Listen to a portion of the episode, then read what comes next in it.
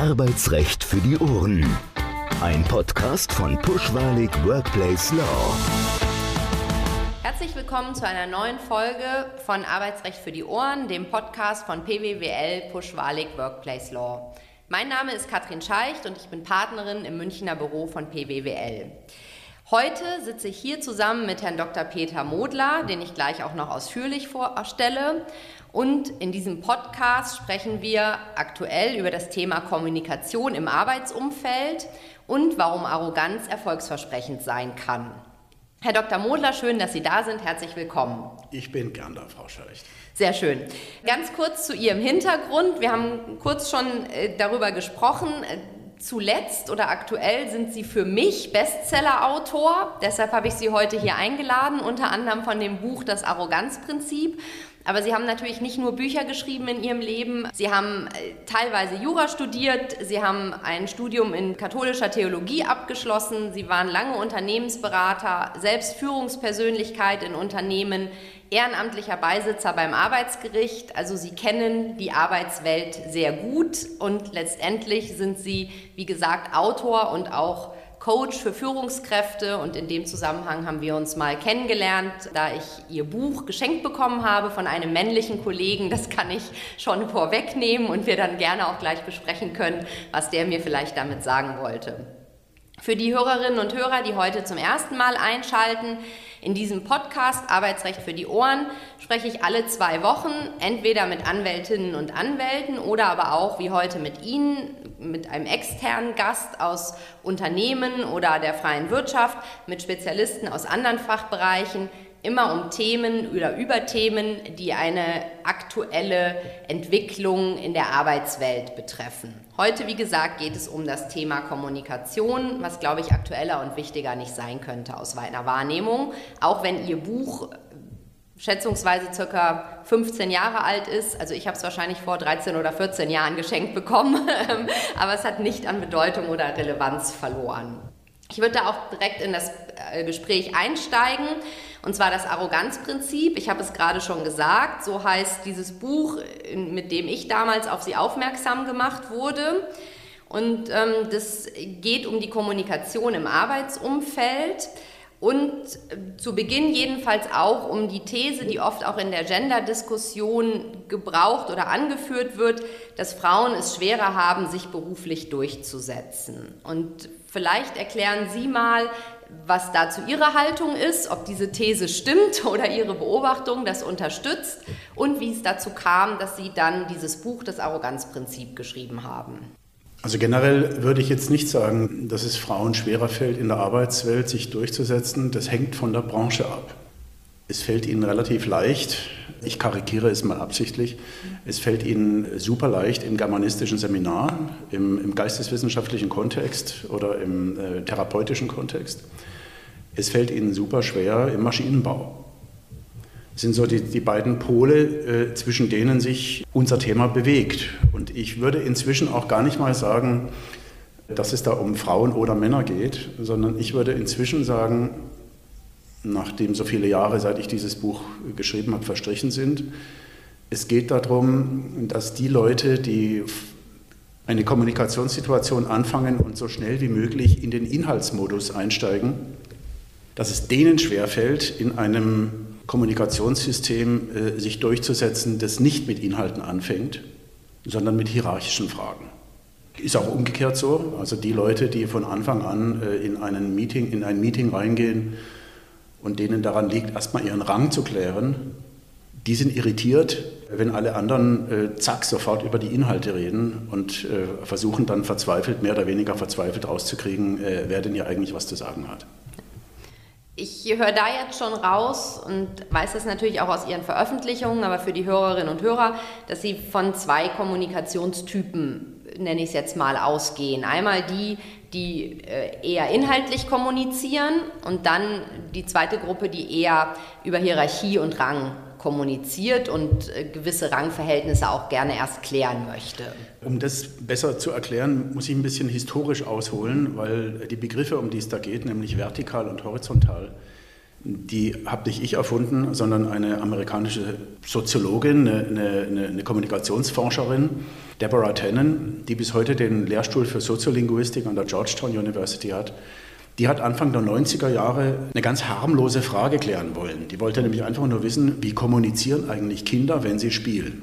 Und dann hat die da äh, eine ganze Reihe von äh, solchen Spielgruppen zusammengestellt, wie das eben Soziolinguisten machen, also mit Kameras, mit Mikros, alles aufgenommen, die Wörter gezählt, bestimmte Verhaltensweisen, wie oft, wie, wie oft wiederholt sich das.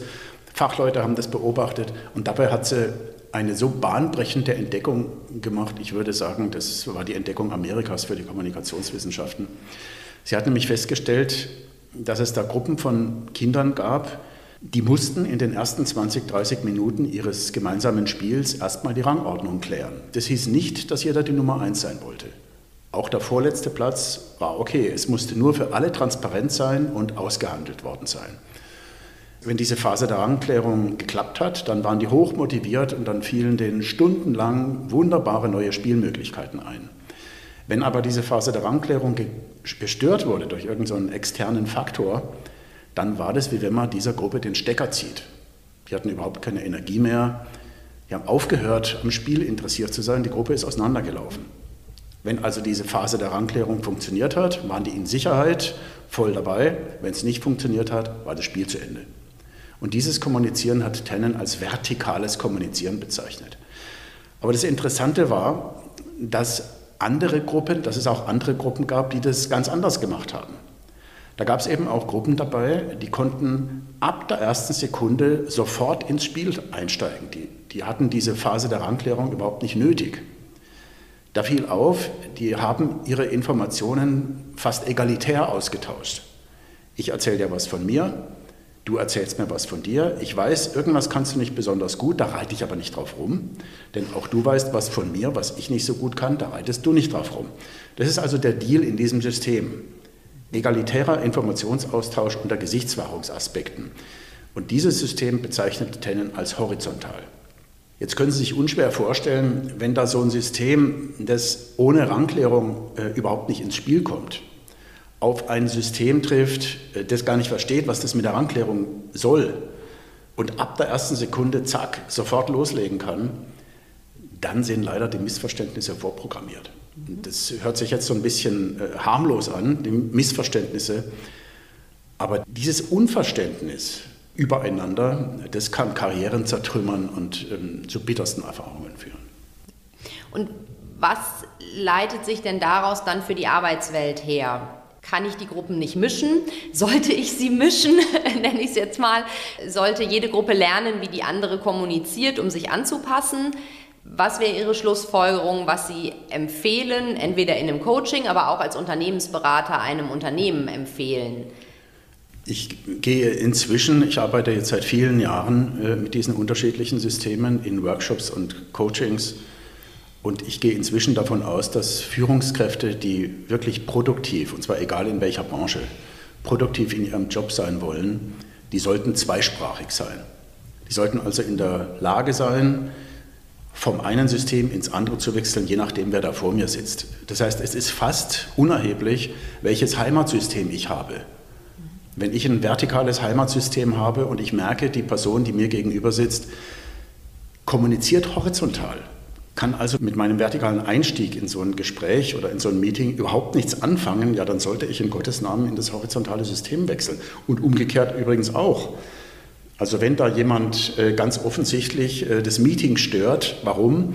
Weil vergessen wurde, klarzumachen, äh, wer hier eigentlich die Nummer eins im Raum ist, dann macht diese Person das in der Regel deswegen, weil sie nicht kapiert hat, dass da Leute mit ihr kommunizieren wollen, nur nicht in ihrem System. Das heißt, es muss, wenn ein Meeting produktiv sein soll, wenn eine Organisationskultur produktiv sein will, dann muss es da Übersetzer geben. Und da ist es ganz egal, aus welchem System ich herkomme, nur ich muss in der Lage sein, mich auch in dieses andere System einzuklinken. Dann wird es reizvoll und auch produktiv.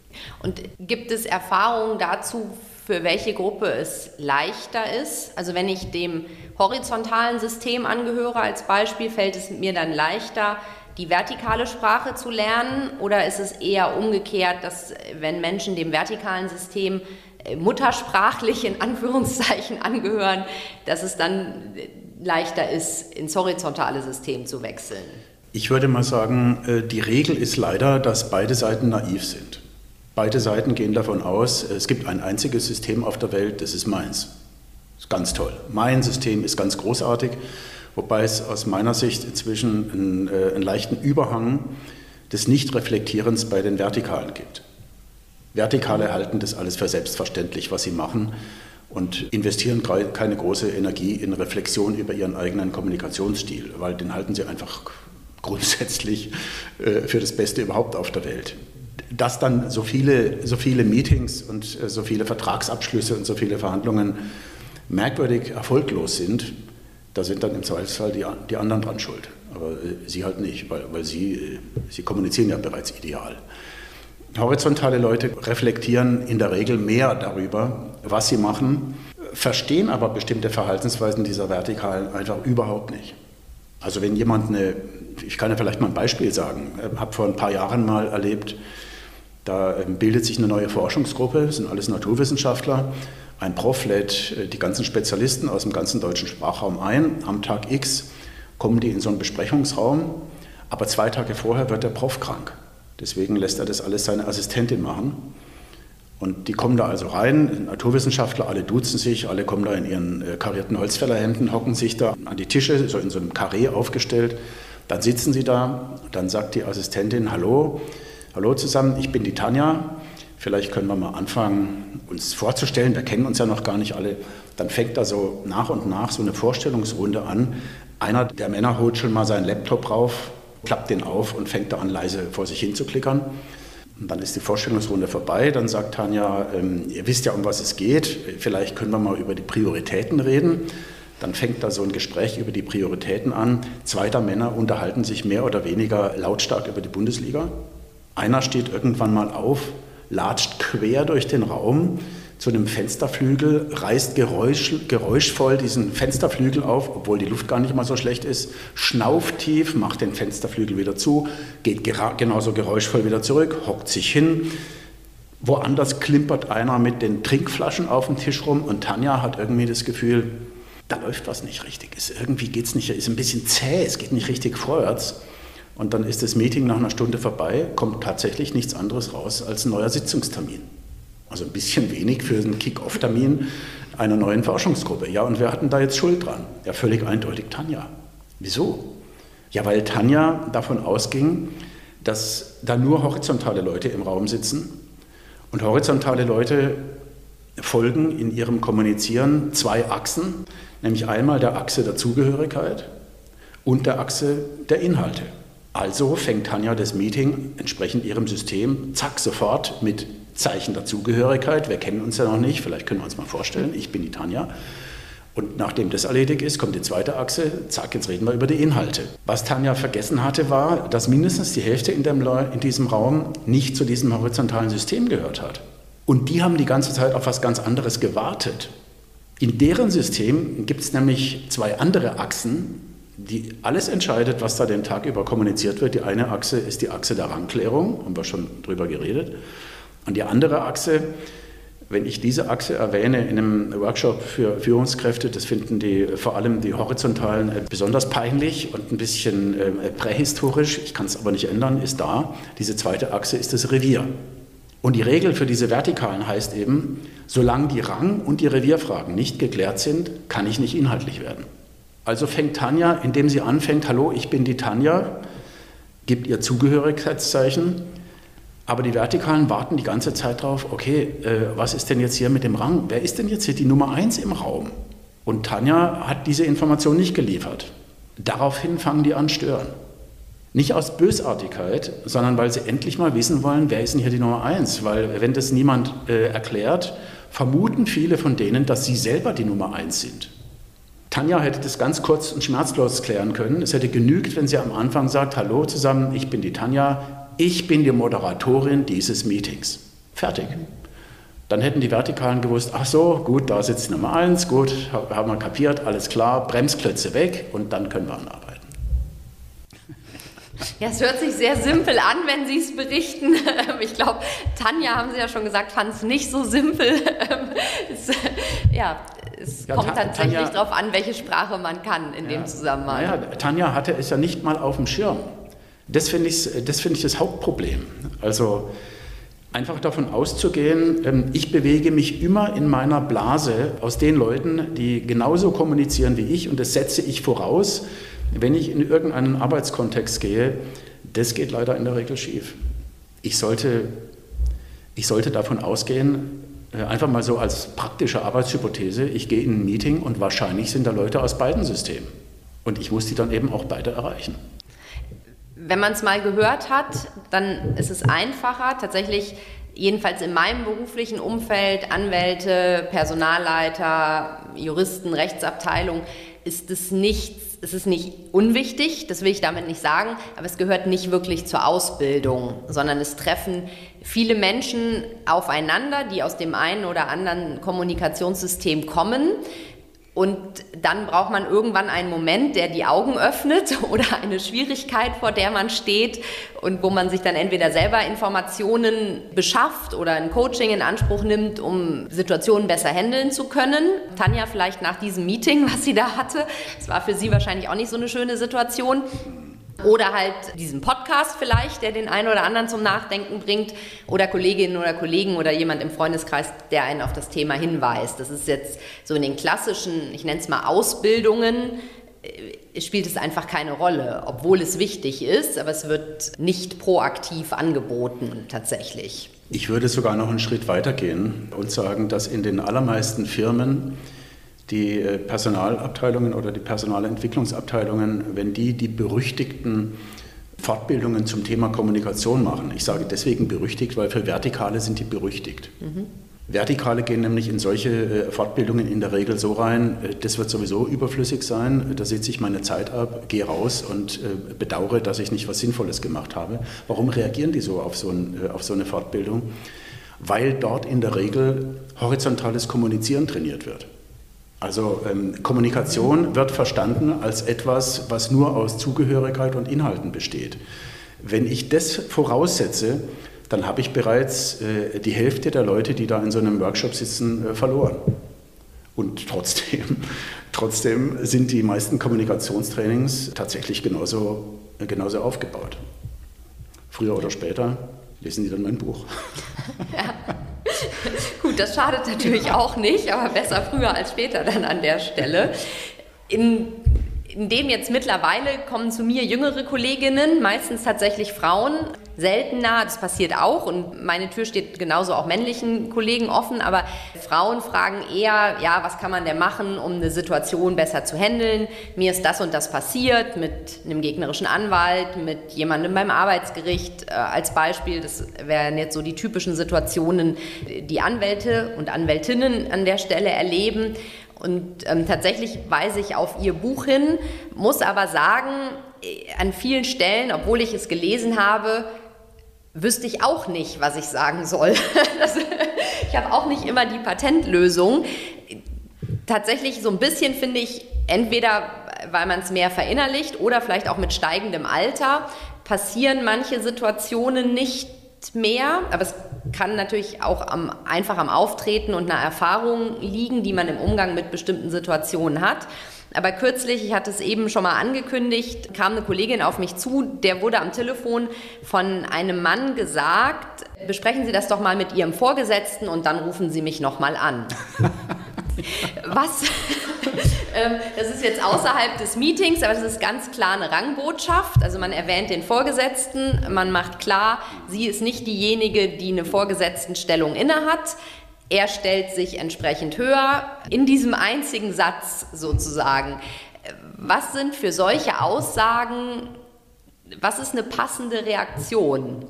Naja, also so wie Sie das jetzt beschreiben, da müsste ich jetzt, wenn Sie meine Klientin wären mit so einem Anliegen, dann, äh, dann würde ich mir das Wort für Wort berichten lassen. Und was ich ganz wichtig finde, ist auch, wie fing so ein Gespräch an? Weil in der Regel sind die ersten fünf Minuten dafür entscheidend, ob das überhaupt was wird oder ob es äh, an die Wand fährt. Vielleicht darf ich dann nochmal ein, ein mhm. Beispiel äh, erzählen, das genau zu Ihrem passt. Ich habe vor ein paar Jahren mal mit einer Gruppe von Tierärztinnen zu tun gehabt. Da war eine dabei, Die war in Vertragsverhandlungen mit einem norddeutschen Schweinezüchter. Ein riesiger Schweinemastbetrieb. Und wenn Sie als Tierärztin so einen Vertrag kriegen, so einen Schweinemastbetrieb, da haben Sie erstmal eine Weile ausgesorgt. Da geht es um ungeheure Geldsummen. Okay, und ähm, die hat also mit dem verhandelt, aber es hat nicht geklappt. Und das konnte sie sich nicht erklären, weil fachlich, das, das war brillant, was die da zu bieten hatte. Also sind wir Schritt für Schritt durchgegangen, äh, wo es hätte klemmen können. Und vertraglich war das alles sauber und äh, ihre Qualifikation außer Frage. Bis wir zum ersten Treffen kamen, wo die sich überhaupt das erste Mal gesehen haben. Und das lief so ab.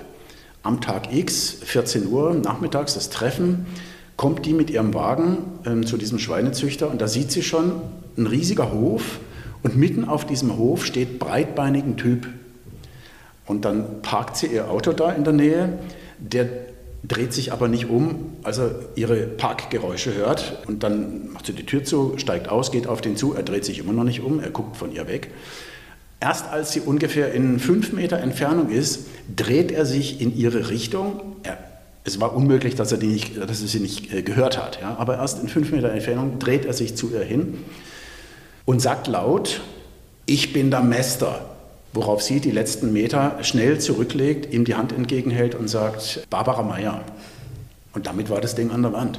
Warum?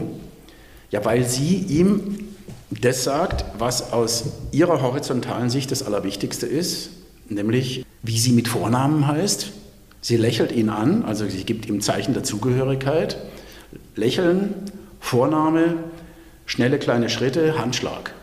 Wenn das ein horizontaler gewesen wäre, hätte wahrscheinlich jetzt dann alles geklappt. Der Typ war aber offensichtlich anders geeicht und deswegen sagt er das, was aus seiner Sicht, aus seiner offensichtlich vertikalen Sicht, die allerwichtigste Information ist. Und das ist nicht, wie, wie heißt er mit Vornamen? Und das ist auch nicht Lächeln, sondern er stellt das zur Verfügung, was in seinem System existenziell ist. Er sagt seinen Rang. Ich bin der Meister. Also was wäre die Antwort für den gewesen, damit das Ganze gepasst hätte?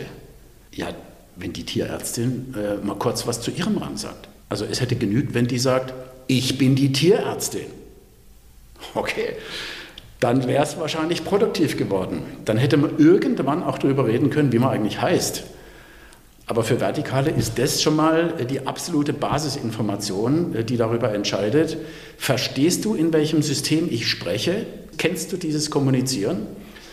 Und dann ist es eine Frage, gibt es da Gleichrangigkeit, Über- und Unterordnung oder wie, wie ist es hier organisiert? Aber wenn ich also auf jemanden treffe, der im allerersten Kontakt so eine Information für nicht relevant hält, ja, wie soll man mit so jemandem zusammenarbeiten? Denken sich Vertikale. Und das betrifft jetzt dann auch Ihr Beispiel. Weil wenn, die, wenn dieser vertikale Kontrahent der, der Anwältin am Telefon den Hinweis gibt, äh, reden Sie mal mit Ihrem Vorgesetzten, heißt es, würde ich vermuten, dass sie selber äh, über ihren eigenen Rang kein Wort erwähnt wird. Also vermutlich hat sie das Gespräch angefangen mit irgendeiner inhaltlichen Frage. Oder sie hat angefangen mit einem freundlichen Smalltalk. So, ähm, störe ich Sie jetzt gerade? Äh, ach ja, ähm, äh, wie ist denn das Wetter bei Ihnen? Und ähm, äh, das heißt für Vertikale, okay, was ist denn? Wer, wer, bist du überhaupt? Wer bist du? Du sagst mir nur, wie du heißt. Du willst über das Wetter reden, du willst freundlich sein, aber wer bist du? Hallo? Hast du überhaupt eine Relevanz? Wenn sie also zum Beispiel gesagt hätte, Guten Tag, Herr Müller, ich bin die Fachanwältin für Arbeitsrecht äh, der Kanzlei sowieso. Okay, dann hätte der gewusst, ah ja, gut, danke, das ist eine Ranginformation. So, jetzt kann ich nämlich sagen, ja, ich bin der CEO der Firma sowieso und äh, schön Sie zu hören. Und dann, dann haben wir einen kommunikativen Gleichstand, dann gibt es eine Verlinkung, beide haben ihren Rang ausgetauscht, jetzt kann es inhaltlich werden. Aber wenn ich diese Information nicht liefere bei jemandem, der offensichtlich sowas braucht, damit er inhaltlich werden kann, dann habe ich das Ticket nicht gekauft und ohne dieses Ticket komme ich nicht durchs Drehkreuz in die U-Bahn. Ich bleibe draußen stehen. Das sollte ich vermeiden. Da schließt sich dann meine nächste Frage an. Also bei, dem, bei der Tierärztin und dem Mester ist der Vertrag nicht zustande gekommen, das Kind ist in den Brunnen gefallen. Das war jetzt eine Situation mit einem, ich nenne es mal, externen Verhandlungspartner. Die ja. können wechseln, ja, das wäre ein toller Deal gewesen, aber äh, es gibt wahrscheinlich auch noch andere Mästereien oder andere Patientenkunden für die Tierärztin. Was ist denn intern? Man ist ein paar Monate, vielleicht ein paar Jahre, ist jemand in einem Unternehmen tätig mhm. und merkt, dass trotz vielleicht hohem Fachwissen, vielleicht auch offiziellem Titel oder Position in irgendeinem Org-Chart, der Respekt nicht so vorhanden ist, entweder wie die Person es sich wünscht oder vielleicht auch wie es der Position angemessen wäre. Hat man dann überhaupt noch eine, Sch also bei dem Mester habe ich gerade verstanden, das Kind ist im Brunnen gefallen von der ersten Sekunde an. Schafft man das in der Situation, wo man in dem Unternehmen ist, kann man es überhaupt intern noch drehen? Oder wenn man drei Jahre vertikal mit ganz vielen horizontalen oder andersrum, meistens ja die horizontalen mit den vertikalen kommuniziert haben, hat man dann keine Chance mehr, sich den entsprechenden Respekt zu erarbeiten. Frau Scheich, da habe ich eine ganz ähm, großartige Trostbotschaft für Sie, ja. weil dieses vertikale System ist extrem fehlerfreundlich. Ja. Was einfach auch damit zusammenhängt, dass es nicht über sich selbst nachdenkt. Also da ist niemand, der, äh, wenn, wenn, Sie vergessen haben, äh, die Rangordnung zu klären oder äh, wenn, Sie, wenn Sie die Revieransprüche nicht deutlich gemacht haben, da ist niemand, der dann nach so einem Meeting oder nach einer Verhandlungssituation kommt und sagt, ah ja, ich habe schon gesehen, das hast du probiert, aber das, dann hast du es nur zur Hälfte gemacht und dann hast du den Fehler gemacht und den und den, hätte man ganz anders machen müssen und das, das, das passiert nicht. So, da kommt niemand und wirft Ihnen das vor, weil die registrieren das ja gar nicht.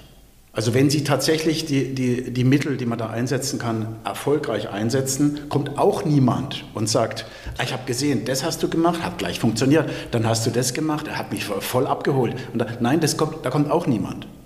Also wenn es glückt, dann kommt hinterher höchstens mal jemand und sagt, irgendwas ist anders, aber ähm, Sie können nicht im Ernst sagen, was jetzt anders ist.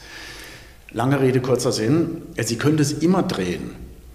Nur wenn Sie es also äh, jahrelang hingenommen haben, ein bestimmtes Verhalten, äh, bestimmte Übergriffe, ein besti bestimmter Nichtrespekt, dann brauchen Sie halt ein bisschen länger. Aber drehen können Sie es immer.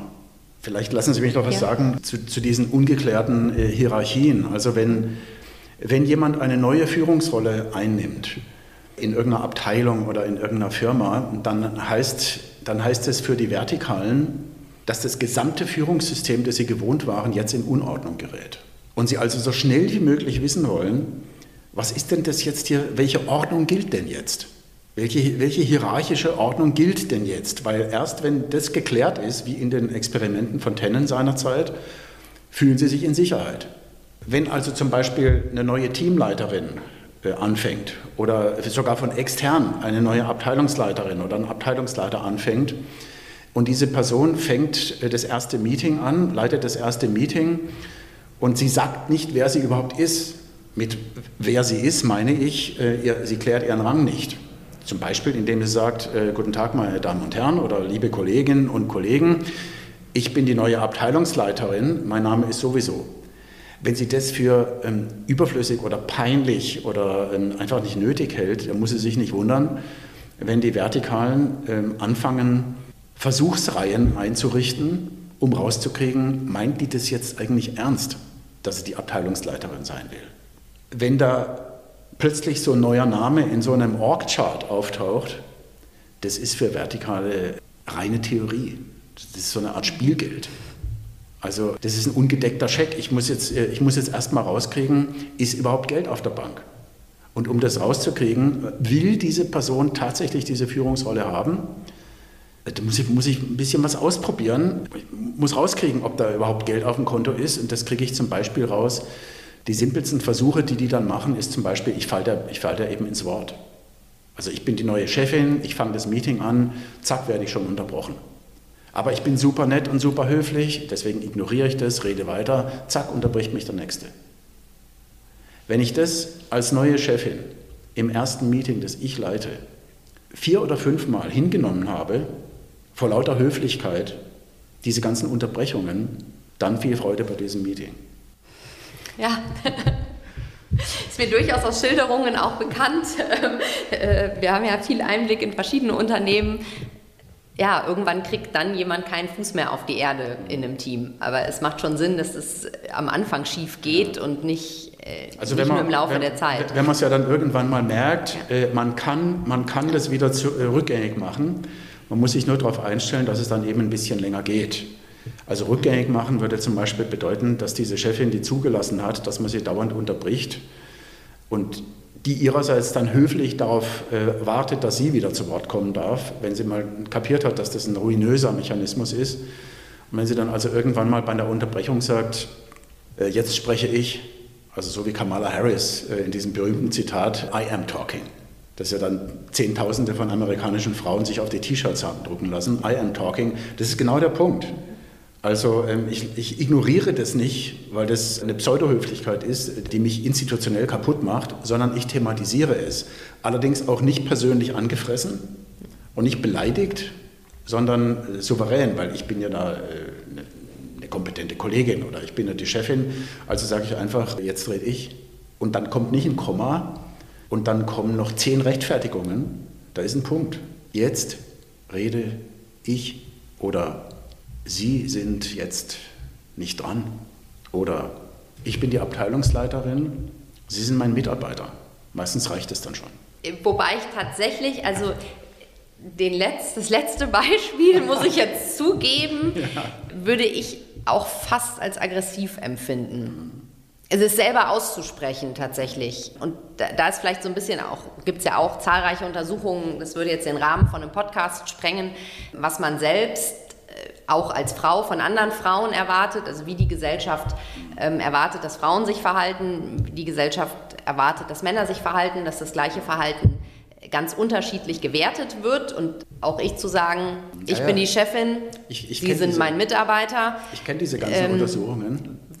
Aber ähm, äh, in, die, in, den meisten Untersuchungen, wo es darum geht, dass äh, Frauen dasselbe verlangen können und genauso offensiv auftreten können wie Männer und dann dann geht es nach hinten raus und es schadet ihnen am Schluss, wird ein Faktor grundsätzlich äh, ausgeblendet und das ist der Faktor der Ranganerkennung. Also wenn ich jemandem den Rang anerkenne, auch einem Gegner übrigens, auch jemand, der gerade übergriffig auftritt, dann, vor allem wenn ich das auch noch öffentlich mache in, in einem Meeting, dann hat es für Vertikale einen enorm entwaffnenden Effekt. Also gehen wir mal von dem Beispiel aus. Sie sprechen in einem Meeting und ähm, irgendjemand stört laufend, ja, quatscht unheimlich lang rum, hält sich nicht an die Tagesordnung, äh, fällt ihnen ins Wort, äh, wird unsachlich, irgendwas so. Und irgendwann haben sie die Faxen dick und klären mal den Rang. Und sie klären den Rang nicht abfällig, sondern einfach ganz sachlich. Sie schauen auch nicht irgendwie persönlich beleidigt, sondern sie machen das ganz kühl, souverän und mit dem Pokerface. Und dann sagen sie dem ähm, zum Beispiel, Sie sind der Azubi im dritten Lehrjahr. Ich bin die Meisterin. Und wir machen das jetzt so. Oder äh, Sie sind der Vorstandsvorsitzende. Schon das findet er toll. Ja, also deswegen darf man das auch nicht zu schnell sagen. Äh, man darf es nicht ironisch sagen, weil dann haben Sie nämlich Krieg. Also ganz kühl und sachlich und nicht zu schnell. Sie sind der Vorstandsvorsitzende. Da hört er Ihnen garantiert zu. Was will die jetzt? Und dann können Sie genauso kühl und souverän sagen, ich bin die Fachanwältin für Arbeitsrecht. Und dann können Sie sagen, was Sie inhaltlich sagen wollten. Zum Beispiel, aber das ist schon gar nicht mehr wichtig, was Sie dann sagen. Zum Beispiel, wir müssen jetzt uns an die Tagesordnung halten. Oder jetzt muss mal jemand anderes was sagen. Sie haben jetzt die ganze Zeit schon geredet. Oder was auch immer. Aber wenn Sie dem den Rang so anerkannt haben und Ihren mhm. eigenen Rang dazugestellt haben, verzeiht er Ihnen alles, was dann kommt. Und zwar auch jede Kritik. Das ist für Horizontale ein bisschen schwierig nachzuvollziehen weil im horizontalen System diese, diese Frage der Rangklärung nicht nur ähm, vermieden wird, sondern als geradezu peinlich, schmerzlich, überflüssig und ein bisschen retardiert empfunden, also, empfunden wird. Also ich kann äh, zugeben, ich gehöre zum horizontalen System. Ich glaube, das ist kein Geheimnis. Tatsächlich finde ich aber eine Ranganerkennung sowohl auf der gleichen Ebene, aber auch wenn jemand tatsächlich ähm, im Rang über mir steht, habe ich mit Ranganerkennung weniger ein Problem als jemandem klarzumachen, dass er sich im Rang unter mir befindet, obwohl er sich selber aufspielt. Also nicht dem Azubi im dritten Lehrjahr. Der ist tatsächlich zu weit weg und da sehe ich auch im horizontalen System einen deutlichen Rangunterschied. Das ist jetzt nicht der Punkt, aber ich sag mal, Menschen, die ähnlich sind äh, vom Rang oder ähm, das höre ich auch tatsächlich äh, von Mandanten, von weiblichen Führungskräften. Die Frau hat die Stelle bekommen, der äh, männliche Bewerber hat sie nicht bekommen, ist aber noch im gleichen Team tätig. Also die waren schon ähnlich qualifiziert, beide haben viel Berufserfahrung und so weiter.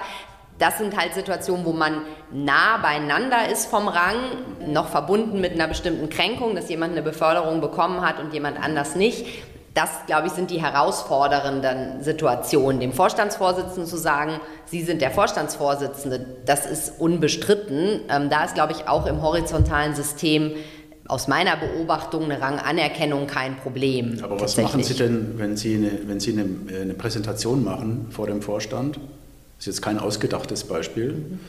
Und da stehen Sie da vorne und präsentieren und mitten in Ihrer Präsentation sagt der Vorstandsvorsitzende, haben Sie immer so kurze Kleider an? Bin ich froh, dass mir sowas noch nicht passiert ist. Wüsste ja, ich tatsächlich es, nicht. Es passiert, ähm, es passiert leider.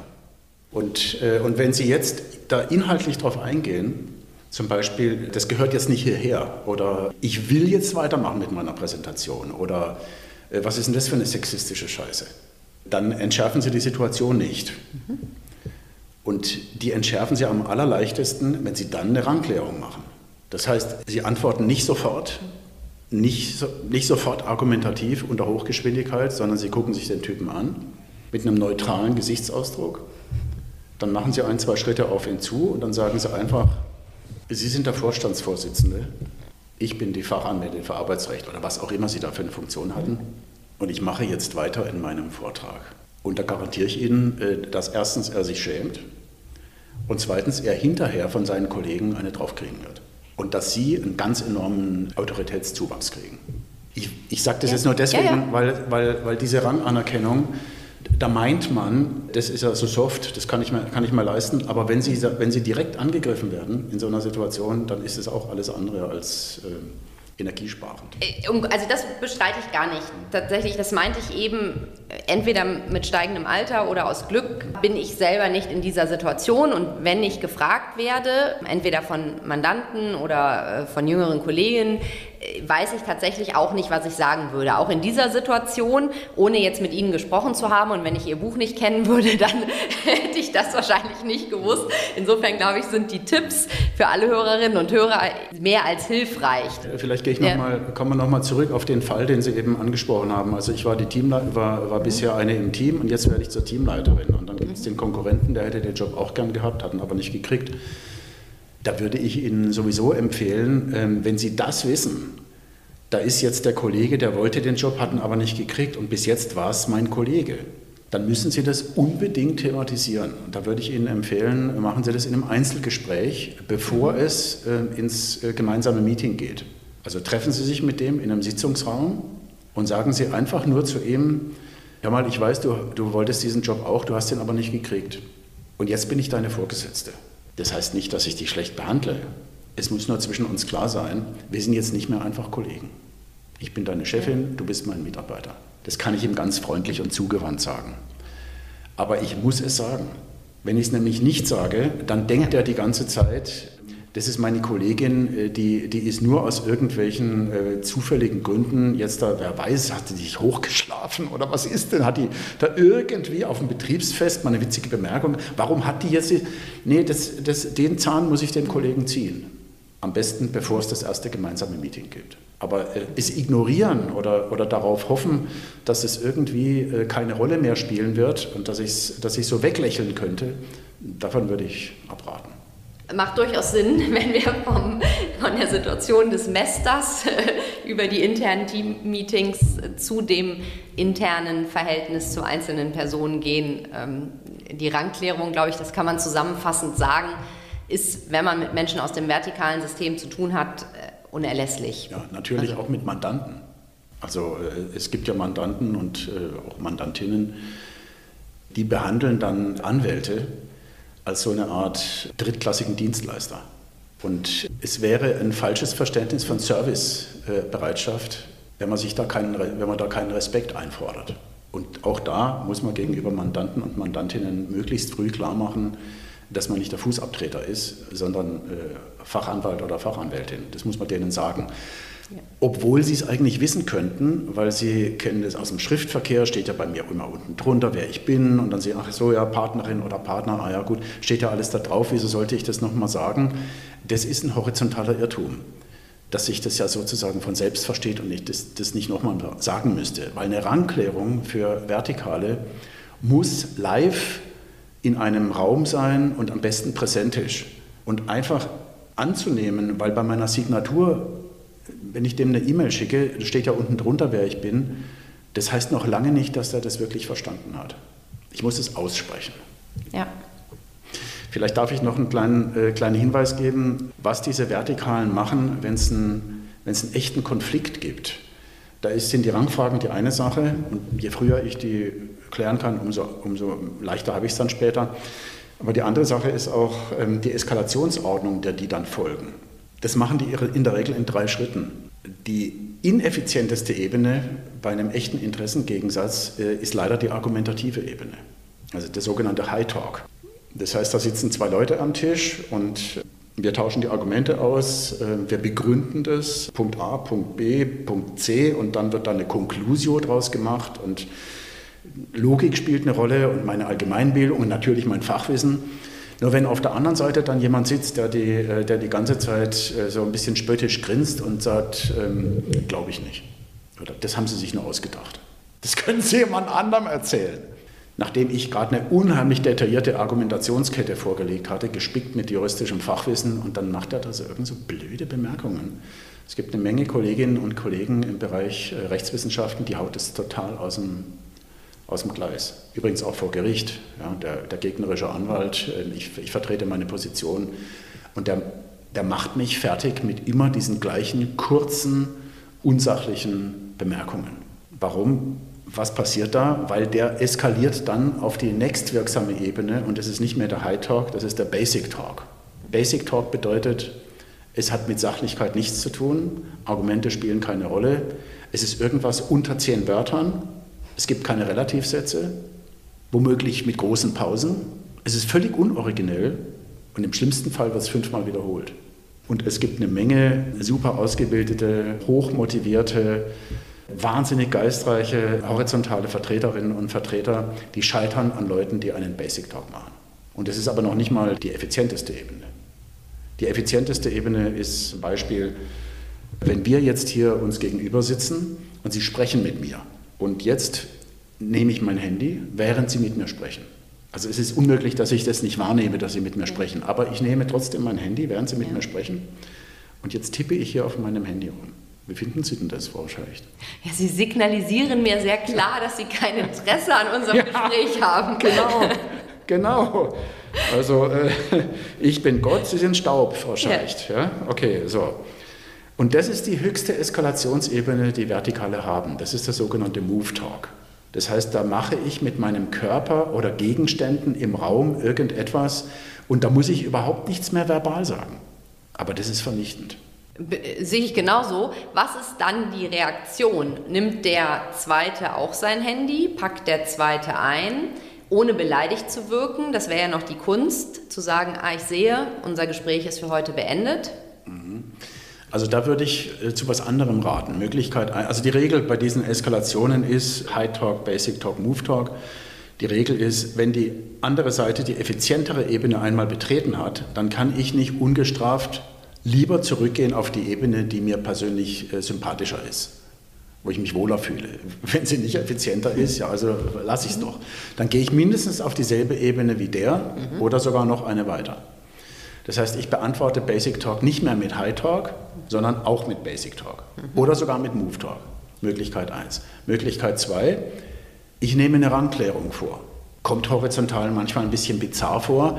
Wir sind doch hier in einer sachlichen Auseinandersetzung. Jetzt muss ich, soll ich dem den Rang klären? Ja doch, weil es, es, es funktioniert in der Regel. Dann kommen die wieder zurück. Möglichkeit 3, und das finde ich fast die interessanteste und wirksamste Möglichkeit, ist ein kleiner Trick aus dem Improvisationstheater. Und das ist die Regel, das Offensichtliche darfst du oder musst du sogar aussprechen. Aber eben nur das Offensichtliche. Das heißt, ich, ich interpretiere das nicht. Ich werte es sowieso nicht.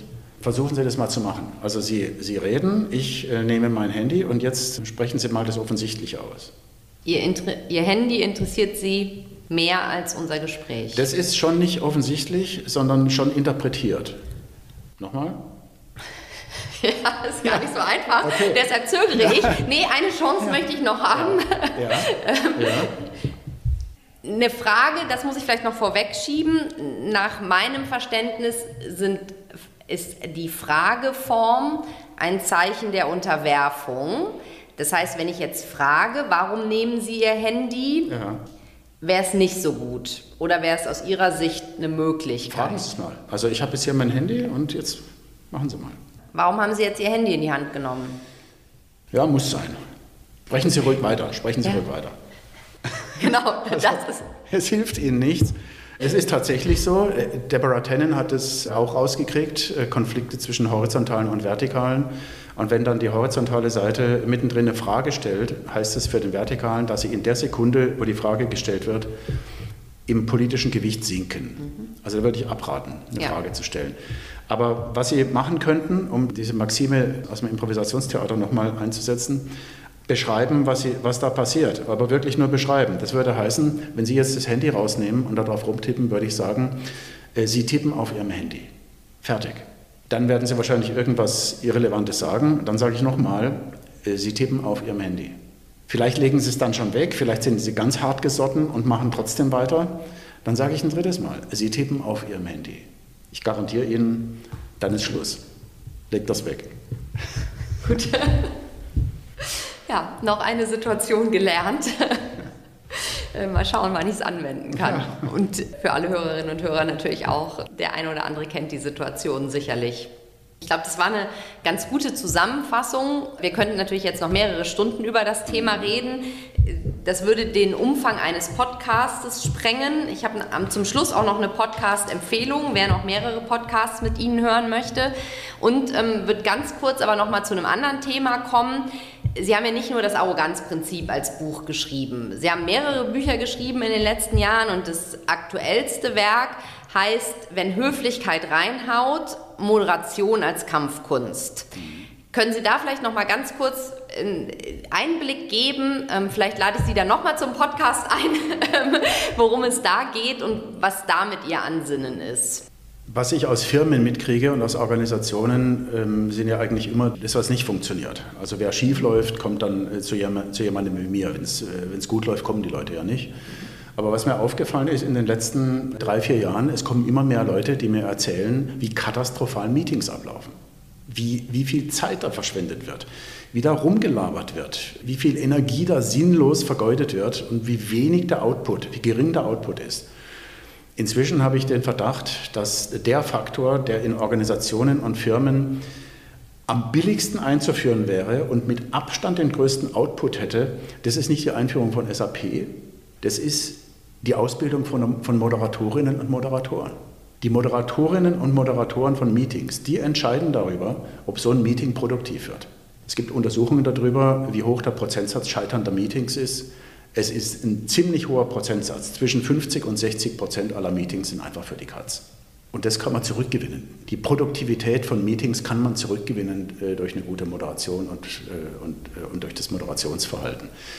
Da geht es um Höflichkeit, aber es geht eben auch darum, einen Standard von Höflichkeit nicht nur zu behaupten, sondern auch methodisch durchzusetzen. Das ist der Inhalt von dem ja. Buch. Ja, hört sich auch spannend an. Vielleicht haben wir irgendwann mal Gelegenheit für die nächste Podcast-Folge. Ich fasse jetzt für heute nochmal als Fazit zusammen. Rangklärung kann man zu jedem Zeitpunkt vornehmen. Sinnvoller und einfacher ist es aber, wenn man das am Anfang von einer Begegnung oder in einer Situation tut. Einfach weil es Zeit spart. Und da schließt sich dann auch wieder der Kreis. Auch das ist natürlich effektiver, auch für die Zusammenarbeit auf beiden Seiten und fürs Unternehmen auch. Ähm, vielen Dank für den spannenden Einblick, den Sie heute gegeben haben. Ich stelle allen Gästen, einmal habe ich es vergessen, aber bei Ihnen denke ich dran, noch eine Frage, nämlich ob Sie selber Podcasts hören und wenn ja, ob Sie einen Lieblingspodcast haben. Ich höre überhaupt keine Podcasts. Ich gucke auch keine Fernsehsendungen. Ich lese wie bescheuert Bücher, meistens äh, sechs oder sieben gleichzeitig. Und äh, ansonsten habe ich so viel Medienpräsenz, dass ich das nicht auch noch in meiner Freizeit äh, mir antun will. Ja. Ich höre sehr viele Podcasts, deshalb kann ich an der Stelle eine Empfehlung aussprechen. Und zwar, weil Sie jetzt gerade hier sind für den Podcast der Bundesrechtsanwaltskammer. Da haben Sie ja drei Folgen inzwischen auch aufgezeichnet. Also für alle Hörerinnen und Hörer die jetzt diesen kurzen Einblick auch sehr spannend fanden. Da gibt es mehr von Ihnen, mehr zum Arroganzprinzip und auch zu anderen Büchern, die Sie veröffentlicht haben. Und das kann ich auf jeden Fall empfehlen, da reinzuhören.